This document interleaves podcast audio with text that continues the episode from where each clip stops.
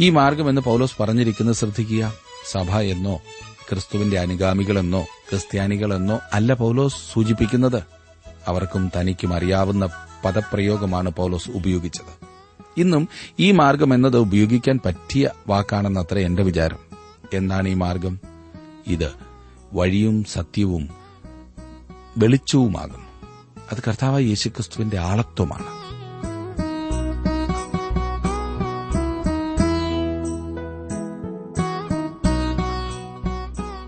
Trans World radio ഇന്ത്യയുടെ ജീവസന്ദേശ വചന പഠന പരിപാടിയിലേക്ക് സ്വാഗതം.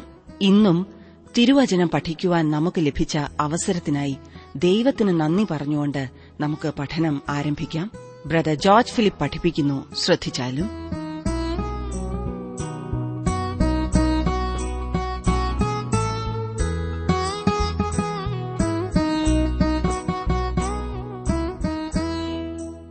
ദൈവം നിശ്ചയിച്ചതും മാത്രമേ ഒരു ദൈവപൈതലിന്റെ ജീവിതത്തിൽ സംഭവിക്കൂ. നന്മ വരുന്നു എന്ന് കേൾക്കുമ്പോൾ സന്തോഷിക്കുവാനും ദോഷം സംഭവിക്കുവാൻ പോകുന്നു എന്ന് കേൾക്കുമ്പോൾ ഓടിയൊളിക്കുവാനുമാണോ? ജീവിതത്തിൽ ബുദ്ധിമുട്ട് വരുവാൻ പോകുന്നു എന്ന് കാണിക്കുന്നത് നാം ആ കാര്യത്തിൽ തയ്യാറെടുപ്പോടുകൂടെ ഇരിക്കണം എന്നത് നമ്മെ ഓർപ്പിക്കുവാനായിട്ടാണ്. വിശുദ്ധ പൌലോസിന്റെ ജീവിതത്തിൽ അങ്ങനെയുണ്ടായ ഒരു സംഭവമാണ് കഴിഞ്ഞ ദിവസം നാം പഠിക്കുവാൻ ആരംഭിച്ചത്.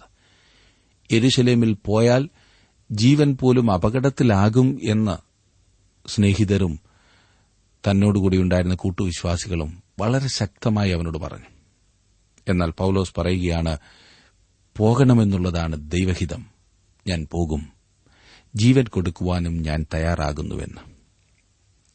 നമ്മുടെ ജീവിതത്തിലും ഈ പറഞ്ഞതുപോലെ ആയിരിക്കണം തീരുമാനത്തിൽ ഉറച്ചു നിൽക്കേണ്ടത്. അപ്പസ്വൽ പുസ്തകം ഇരുപത്തിയൊന്നാം അധ്യായത്തിന്റെ ഇരുപത്തിയാറാം വാക്യം വരെ നാം ചിന്തിച്ചിരുന്നല്ലോ. ഇരുപത്തിയേഴാം വാക്യം മുതൽ നാം പൌലോസ് എരുസലേമിൽ എത്തിയതിനെക്കുറിച്ചാണ് വായിക്കുന്നത്. എരുസലേമിൽ എത്തിയപ്പോൾ അവിടുത്തെ നേതാക്കന്മാർ അവന് നല്ലൊരു ഗുണദോഷം കൊടുത്തു. യഹൂദന്മാരിൽ നിന്നും താൻ ഒട്ടും വ്യത്യസ്തനല്ല എന്ന് കാണിക്കുവാൻ തക്കവണ്ണം ഒരു നേർച്ചയെക്കുറിച്ച് നാം വായിക്കുന്നു. എന്തായിരുന്നാലും അതിനുശേഷം പൌലോസ് ദേവാലയത്തിലെത്തുന്നു. എരുസലേം ദേവാലയത്തിൽ. ഇരുപത്തിയേഴും ഇരുപത്തിയെട്ടും വാക്യങ്ങളിൽ നാം കാണുന്നത് ആ ഏഴ് ദിവസം തീരാറായപ്പോൾ അതെ ആ നേർച്ചയുടെ ഏഴ് ദിവസം തീരാറായപ്പോൾ ആസിയയിൽ നിന്ന് വന്ന യഹൂദന്മാർ അവനെ ദേവാലയത്തിൽ കണ്ടിട്ട് പുരുഷാരത്തെ ഒക്കെയും ഇളക്കി. അവനെ പിടിച്ചു. ഇസ്രായേൽ പുരുഷന്മാരെ സഹായിപ്പിൻ ഇവനാകുന്നു ജനത്തിനും ന്യായപ്രമാണത്തിനും ഈ സ്ഥലത്തിനും വിരോധമായി എല്ലായിടത്തും എല്ലാവരെയും ഉപദേശിക്കുന്നവൻ അവൻ യവനന്മാരെയും ദേവാലയത്തിൽ കൂട്ടിക്കൊണ്ടുവന്നു. ഈ വിശുദ്ധ സ്ഥലം തീണ്ടിച്ചു കളഞ്ഞു എന്ന് വിളിച്ചു കൂകി ജനക്കൂട്ടം സാധാരണ ചെയ്യുന്നതുപോലെ ഇവരും തെറ്റിദ്ധാരണയുടെയും സങ്കല്പങ്ങളുടെയും അടിസ്ഥാനത്തിലാണ് പ്രവർത്തിക്കുന്നത്. ഇരുപത്തിയൊൻപതാം വാക്യം അവർ മുമ്പേ എഫേസ്യനായ ത്രൊഫിമോസിനെ അവനോടുകൂടെ നഗരത്തിൽ കണ്ടതിനാൽ പൌലോസ് അവനെ ദേവാലയത്തിൽ കൂട്ടിക്കൊണ്ടുവന്നു എന്ന് നിരൂപിച്ചു.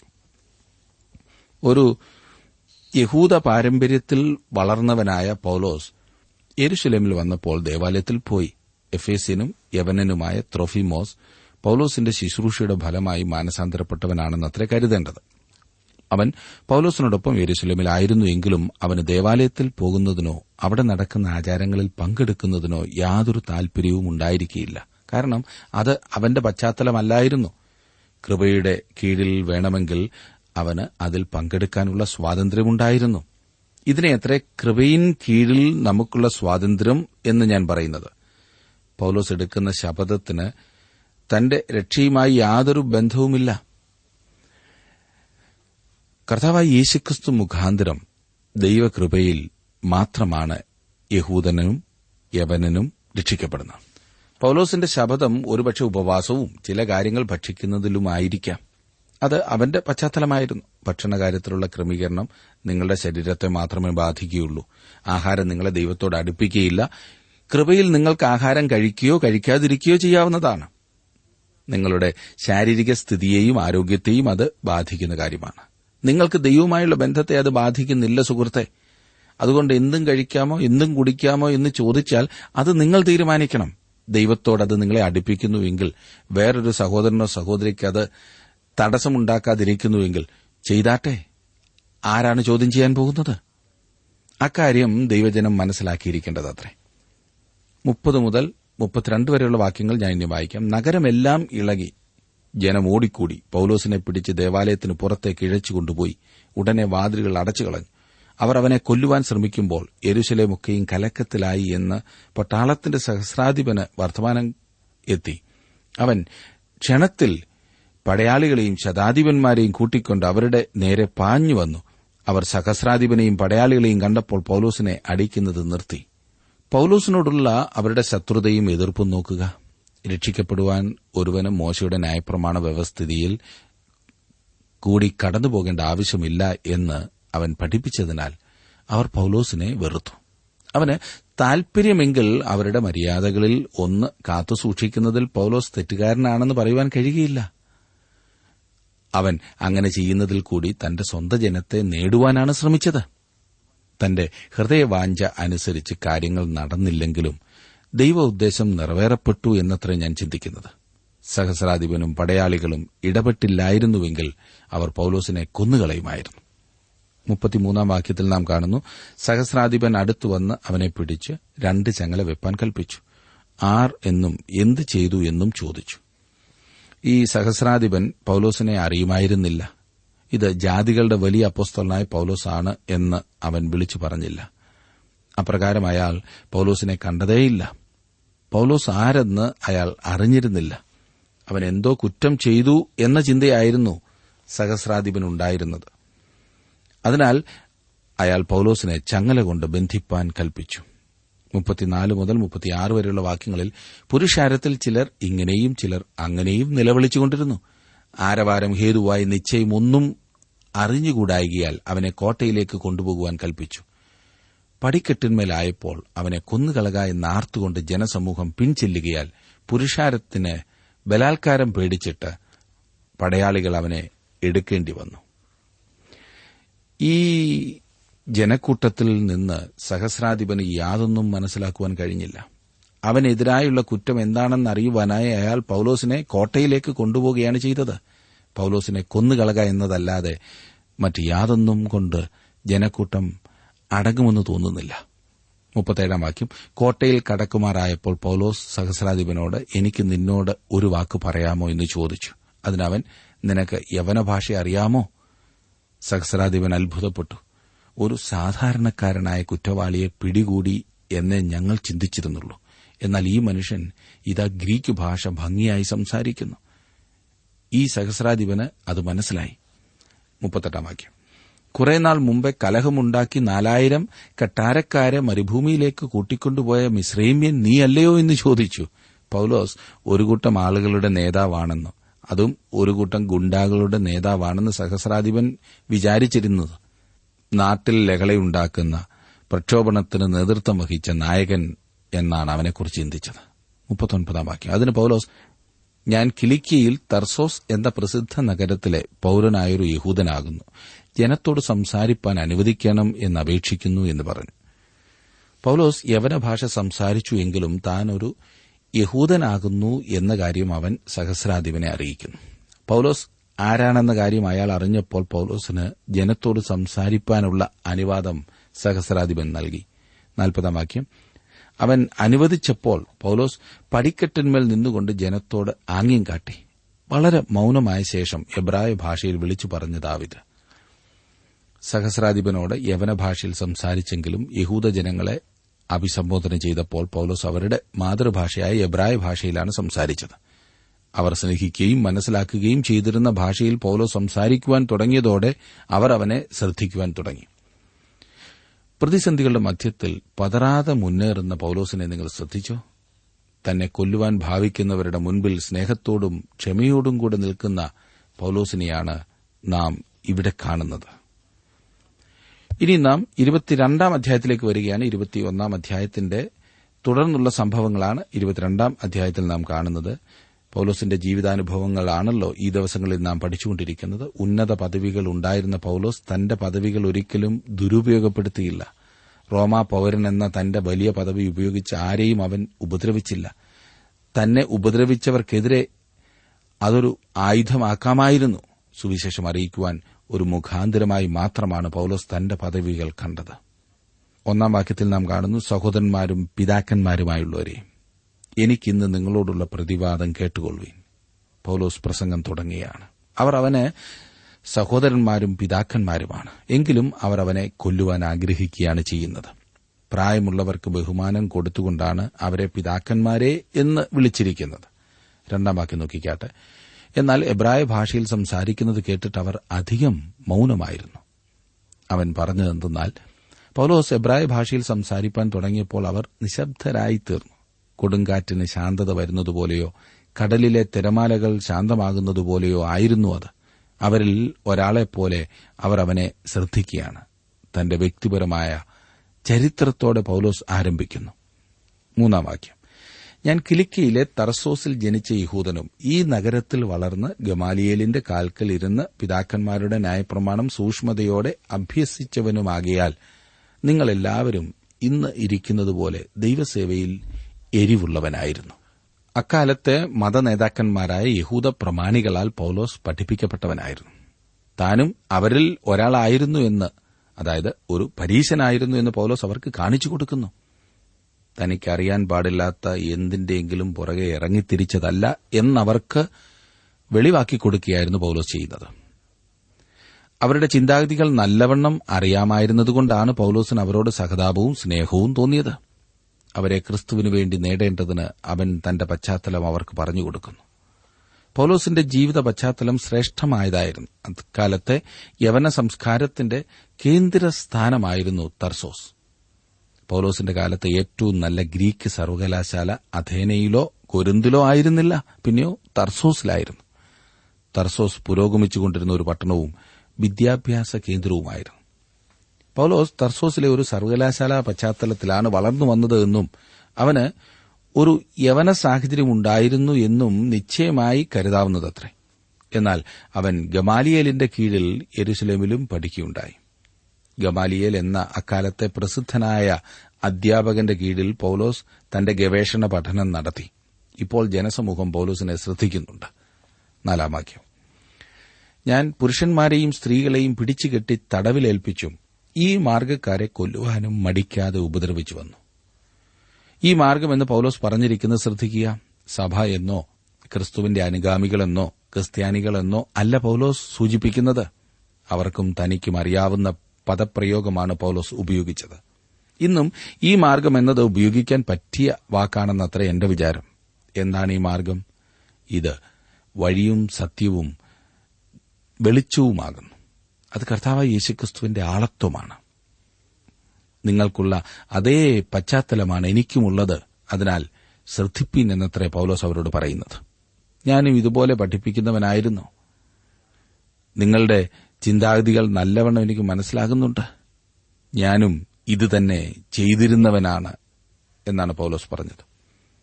അഞ്ചു മുതൽ ഏഴ് വരെയുള്ള വാക്യങ്ങളിൽ അതിന് മഹാപുരോഹിതനും മൂപ്പന്മാരുടെ സംഘമൊക്കെയും എനിക്ക് സാക്ഷികൾ അവരോട് സഹോദരന്മാർക്കായി എഴുത്തും വാങ്ങിക്കൊണ്ട് ദമസ്കോസിൽ പാർക്കുന്നവരെയും പിടിച്ചുകെട്ടി ദണ്ഡനത്തിനായി യെരുസലേമിലേക്ക് കൊണ്ടുവരേണ്ടതിന് ഞാൻ അവിടേക്ക് യാത്രയായി. അങ്ങനെ പ്രയാണം ചെയ്ത് ദമസ്കോസിനോട് അടുത്തപ്പോൾ ഏകദേശം ഉച്ചയ്ക്ക് പെട്ടെന്ന് ആകാശത്തു നിന്ന് വലിയൊരു വെളിച്ചം എന്റെ ചുറ്റും മിന്നി. ഞാൻ നിലത്ത് വീണു. ശൗലേ ശൗലേ നീ എന്നെ ഉപദ്രവിക്കുന്നത് എന്ത് എന്ന് എന്നോട് പറയുന്ന ഒരു ശബ്ദം കേട്ടു. പൌലോസ് തന്റെ അനുഭവം അവരോട് പറയുകയാണ് ഇത് പല പ്രാവശ്യം നാം കണ്ടതാണല്ലോ. എട്ടാം വാക്യത്തിൽ കർത്താവെ നീ ആർ എന്ന് ചോദിച്ചതിന് നീ ഉപദ്രവിക്കുന്ന നസറേനായ യേശുവാകുന്നു ഞാനെന്ന് അവൻ എന്നോട് പറഞ്ഞു. ജനങ്ങൾ നിശബ്ദരായി നിന്നുകൊണ്ട് പൌലോസിന്റെ ഓരോ വാക്കും ശ്രദ്ധിക്കുകയായിരുന്നു. ഒൻപതാം വാക്യം എന്നോട് കൂടെയുള്ളവർ വെളിച്ചം കണ്ടു എങ്കിലും എന്നോട് സംസാരിക്കുന്നവന്റെ ശബ്ദം കേട്ടില്ല. ശൌലിന്റെ മാനസാന്തരത്തെക്കുറിച്ച് പറഞ്ഞിരിക്കുന്ന ഭാഗത്ത് ഇപ്രകാരമാണ് വായിക്കുന്നത്. അവനോടുകൂടെ പ്രയാണം ചെയ്ത പുരുഷന്മാർ ശബ്ദം കേട്ടുവെങ്കിലും ആരെയും കാണാതെ മരവിച്ചു നിന്നു. പ്രവർത്തികളുടെ പുസ്തകം ഒൻപതാം അധ്യായത്തിന്റെ ഏഴാം വാക്യം. ഇവിടെ പൌലോസ് പറയുന്നത് എന്നോട് കൂടിയുള്ളവർ എന്നോട് സംസാരിക്കുന്നവന്റെ ശബ്ദം കേട്ടില്ല എന്നാണ്. ഇത് പരസ്പര വിരുദ്ധമായ പ്രസ്താവന പോലെ തോന്നാവുന്നതാണ്. എന്നാൽ വാസ്തവത്തിൽ വൈരുദ്ധ്യം ഒന്നും ഇതിലില്ല. കൂടെയുണ്ടായിരുന്നവർ ഒരു ശബ്ദം കേട്ടു. എന്നാൽ ആ ശബ്ദത്തിൽ എന്താണ് പറഞ്ഞത് എന്നവർക്ക് മനസ്സിലായില്ല. ആരുടെ ശബ്ദമാണെന്നും അവർക്ക് അറിഞ്ഞുകൂടായിരുന്നു. വെറും ഒരു ശബ്ദം അവർ കേൾക്ക മാത്രമേ ചെയ്തുള്ളൂ. പത്തു മുതലുള്ള വാക്യങ്ങളിലേക്ക് വന്നാട്ടെ. കർത്താവെ ഞാൻ എന്ത് ചെയ്യണം എന്ന് ചോദിച്ചതിന് കർത്താവ് എന്നോട് എഴുന്നേറ്റ് ദമസ്കോസിലേക്ക് പോക. നീ ചെയ്യേണ്ടതിന് വിധിച്ചിരിക്കുന്നതെല്ലാം അവിടെ നിന്നോട് പറയുമെന്ന് കൽപ്പിച്ചു. ആ വെളിച്ചത്തിന്റെ തേജസ് ഹേതുവായിട്ട് കണ്ണ് കാണായികയാൽ കൂടെയുള്ളവർ എന്നെ കൈക്ക് പിടിച്ച് നടത്തി. അങ്ങനെ ഞാൻ ദമസ്കോസിലെത്തി. അവിടെ പാർക്കുന്ന സകല യഹൂദന്മാരാലും നല്ല സാക്ഷ്യം കൊണ്ടവനായി ന്യായപ്രമാണപ്രകാരം ഭക്തിയുള്ള പുരുഷനായ അനന്യാസ് എന്നൊരുത്തൻ എന്റെ അടുക്കൽ വന്ന് നിന്നു. സഹോദരനായ ശൌലെ കാഴ്ച പ്രാപിക്ക എന്ന് പറഞ്ഞു. ആ നാഴികയിൽ തന്നെ ഞാൻ കാഴ്ച പ്രാപിച്ചു. അവനെ കണ്ടു. അപ്പോൾ അവൻ എന്നോട് നമ്മുടെ പിതാക്കന്മാരുടെ ദൈവം നിന്നെ തന്റെ ഇഷ്ടം അറിവാനും നീതിമാനായവനെ കാണുവാനും അവന്റെ വായിൽ നിന്ന് വചനം കേൾപ്പാനും നിയമിച്ചിരിക്കുന്നു. നീ കാണുകയും കേൾക്കുകയും ചെയ്തതിന് സകല മനുഷ്യർക്കും നീ അവന്റെ സാക്ഷിയായിത്തീരും. കർത്താവായി യേശുക്രിസ്തു പൌലോസുമായി വ്യക്തിപരമായ ഒരു കൂടിക്കാഴ്ച നടത്തി എന്ന കാര്യം ശ്രദ്ധിക്കുക. പൌലോസ് അറേബ്യയിലെ മരുഭൂമിയിൽ ചിലവഴിച്ച സമയങ്ങളിൽ കർത്താവ് അവനോട് സംസാരിക്കുകയും അവനെ പഠിപ്പിക്കുകയും ചെയ്തു എന്നത്രേ എന്റെ വിശ്വാസം. പതിനാറ് മുതലുള്ള വാക്യങ്ങൾ നോക്കിക്കാട്ടെ. ഇനി താമസിക്കുന്നതെന്ത്? എഴുന്നേറ്റ് അവന്റെ നാമം വിളിച്ച് പ്രാർത്ഥിച്ച് സ്നാനമേറ്റ് നിന്റെ പാപങ്ങളെ കഴുകിക്കളക എന്ന് പറഞ്ഞു. പിന്നെ ഞാൻ എരുശലേമിൽ മടങ്ങിച്ചെന്ന് ദേവാലയത്തിൽ പ്രാർത്ഥിക്കുന്നേരം ഒരു വിവശതയിലായി.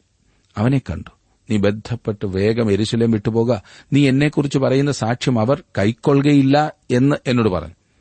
അതിന് ഞാൻ കർത്താവെ നിന്നിൽ വിശ്വസിക്കുന്നവരെ ഞാൻ തടവിലാക്കുകയും പള്ളിതോറും അടിപ്പിക്കുകയും ചെയ്തു എന്നും.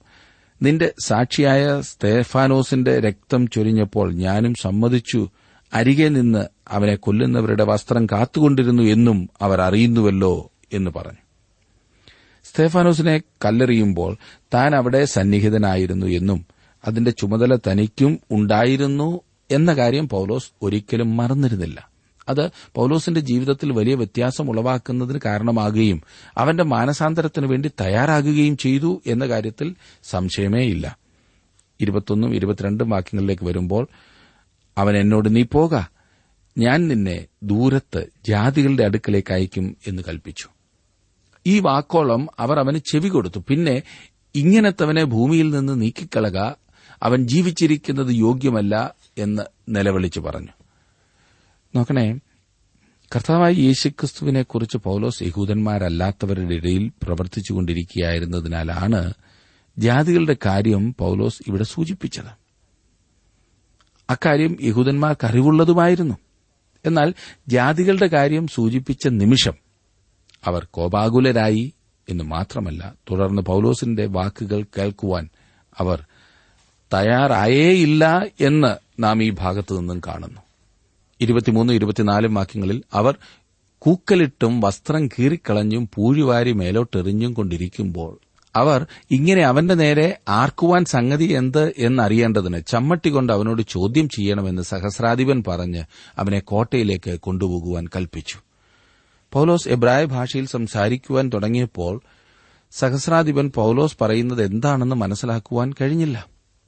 പ്രശ്നം എന്താണെന്നോ എന്താണ് സംഭവിക്കുന്നതെന്നോ സഹസ്രാധിപന് മനസ്സിലായില്ല. പൌലോസിനെ കോട്ടയിലേക്ക് കൊണ്ടുപോകാമോ? അത് മാത്രമേ ജനരോക്ഷത്തിനിടയിൽ അയാൾക്ക് ചെയ്യുവാൻ കഴിഞ്ഞുള്ളൂ. പൌലോസ് ഒരു തടവുകാരനായിരിക്കുന്ന സ്ഥിതിയിൽ അവനെ ചമ്മട്ടി കൊണ്ടടിച്ച് കാര്യത്തിന്റെ സത്യാവസ്ഥ മനസ്സിലാക്കുവാൻ കഴിയും എന്ന് അയാൾ ചിന്തിച്ചു. ഇരുപത്തഞ്ചാം വാക്യം.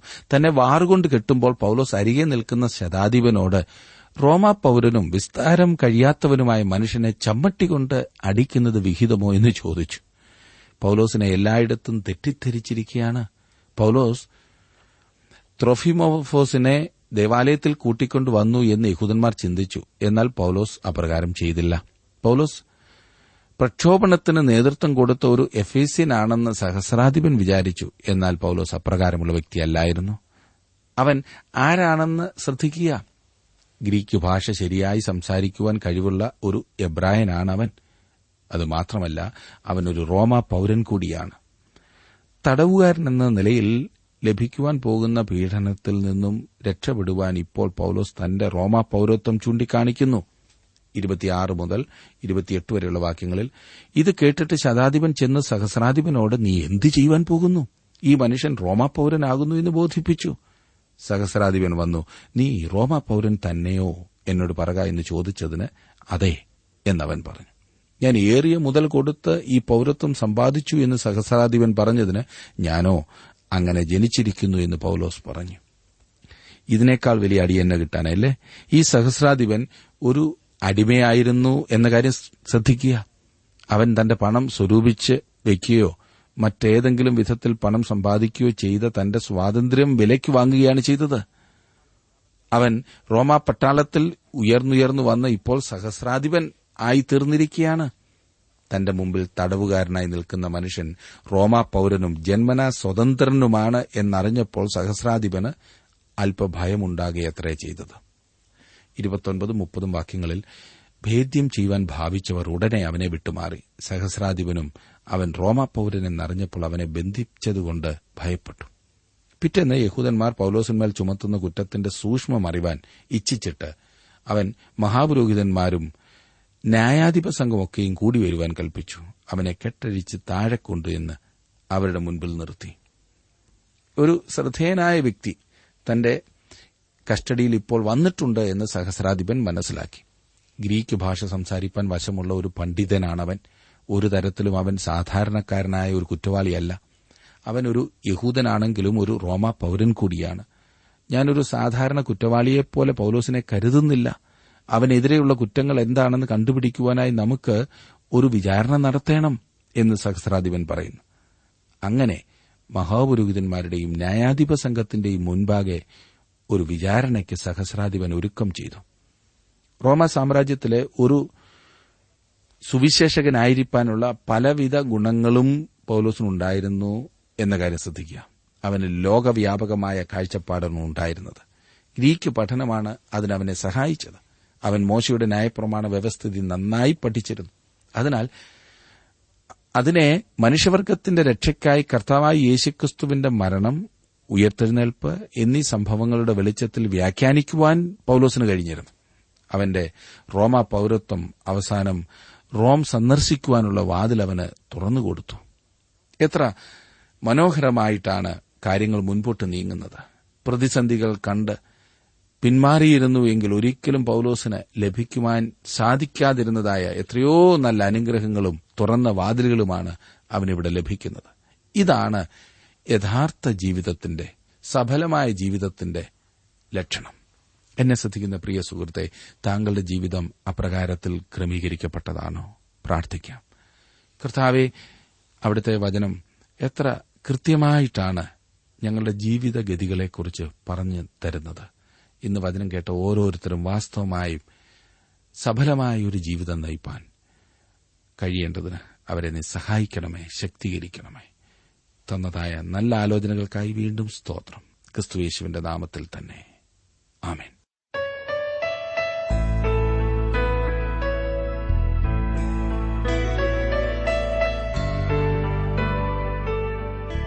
വിഷയവിഭജനം ആവശ്യമുള്ളവർ ഇന്ന് തന്നെ ഞങ്ങളുമായി ബന്ധപ്പെട്ടാകും കൂടാതെ ഓഡിയോ സി ഡി തയ്യാറാകുന്നുണ്ട് ആഗ്രഹിക്കുന്നവർ ഞങ്ങളുടെ തിരുവല്ല ഓഫീസുമായി ബന്ധപ്പെട്ടാകും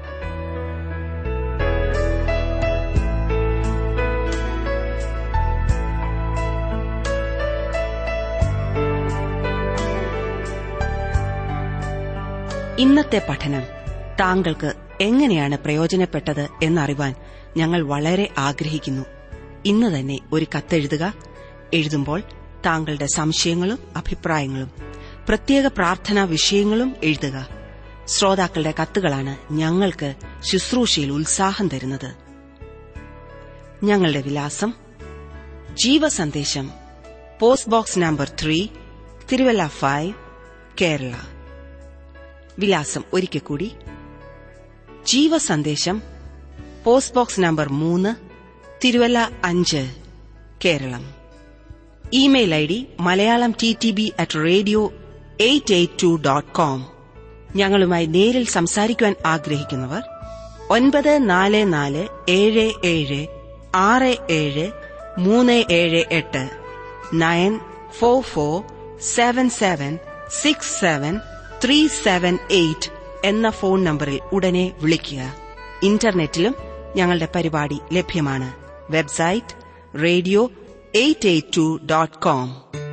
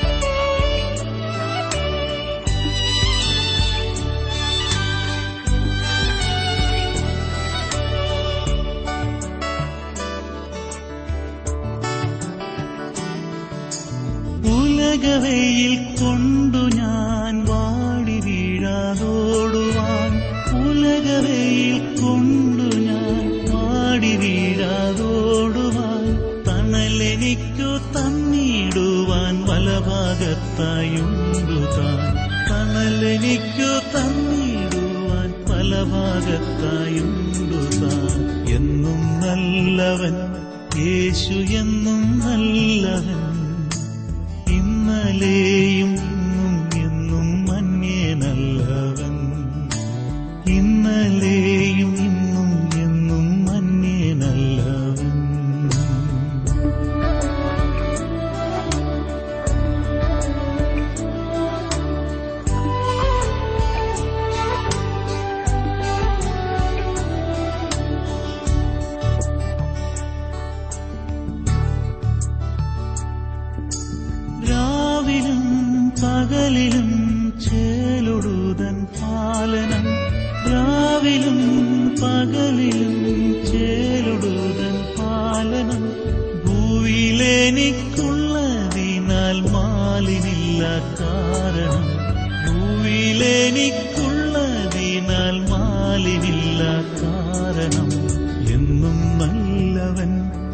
യേശു എന്നും നല്ലവൻ.